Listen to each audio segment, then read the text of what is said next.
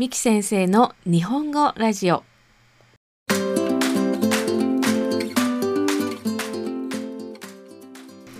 皆さんこんにちは、美希です。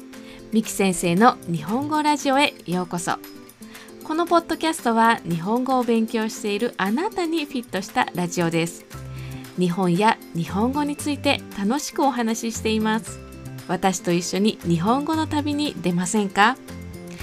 この番組のスクリプトは私のウェブサイトにあります。それでは今日も最後までお楽しみください。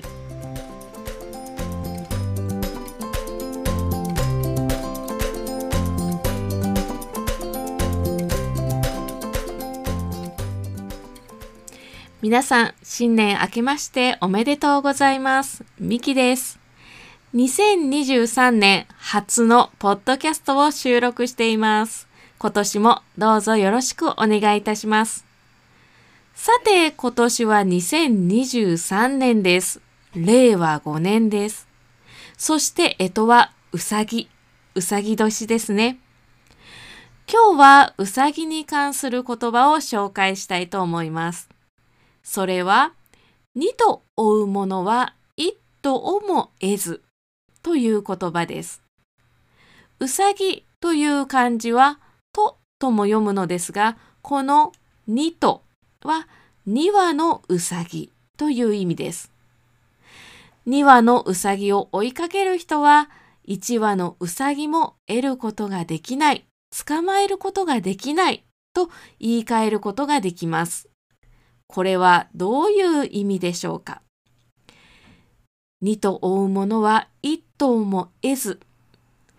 この言葉の意味は、欲張っていると一つも自分のものにできないという意味になります。欲張ることは良くないことだという教えですね。さて、私はうさぎを1羽2羽と数えました。リスナーさんの皆さんの中には、1羽2羽は鳥の数え方じゃないと思った人もいたのではないでしょうか。そう、その通りです。本当は1羽2羽は鳥の数え方です。鶏が1羽います。スズメの子が5羽生まれました。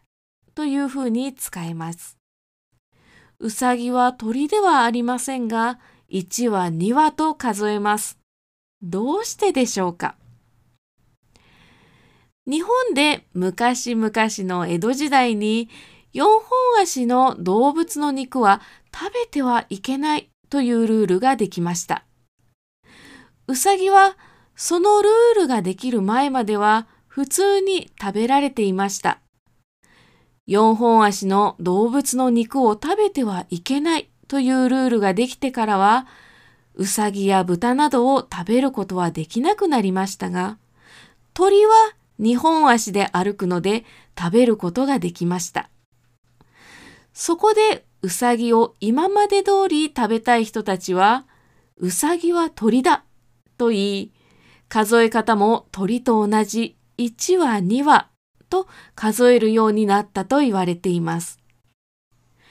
このうさぎは鳥だから1羽2羽と数えるという考えは確かなことではないとも言われています。確かにうさぎは鳥だというのはとても無理があるような主張ですよね。でもそこまでうさぎを食べたかったんですね。もしかしたら当時の日本は今のようにいろいろな食材がなかったと思います。ですからうさぎの肉はとても貴重だったのでしょう。そんなことを考えたら、当時の日本人の無理のある主張も許してあげたくなりますね。さて、今年の干支のうさぎ。皆さんの国や地域ではどんなイメージがありますか？現代の日本ではうさぎはかわいいというイメージがありますが、古い日本の神話などには少し意地悪だったり、頭がいい動物として登場します。ぜひアンカーでお聞きの方はボイスメッセージで教えてください。皆さんの国や地域ではうさぎ、どんなイメージがありますか？その他の方はメッセージフォームで教えてください。今日も最後まで聞いてくださりありがとうございました。日本語ラジオでは皆さんのメッセージ、ボイスメッセージをお待ちしています。番組の中でご紹介させていただきます。ミキへのメッセージフォームのリンクを載せておきます。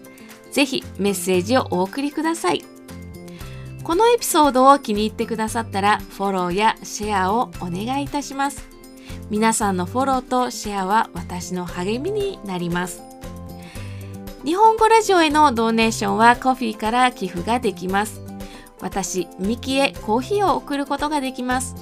皆さんからの美味しいコーヒーで楽しいエピソードを作っていきます。それでは次のエピソードでお会いしましょう。バイ。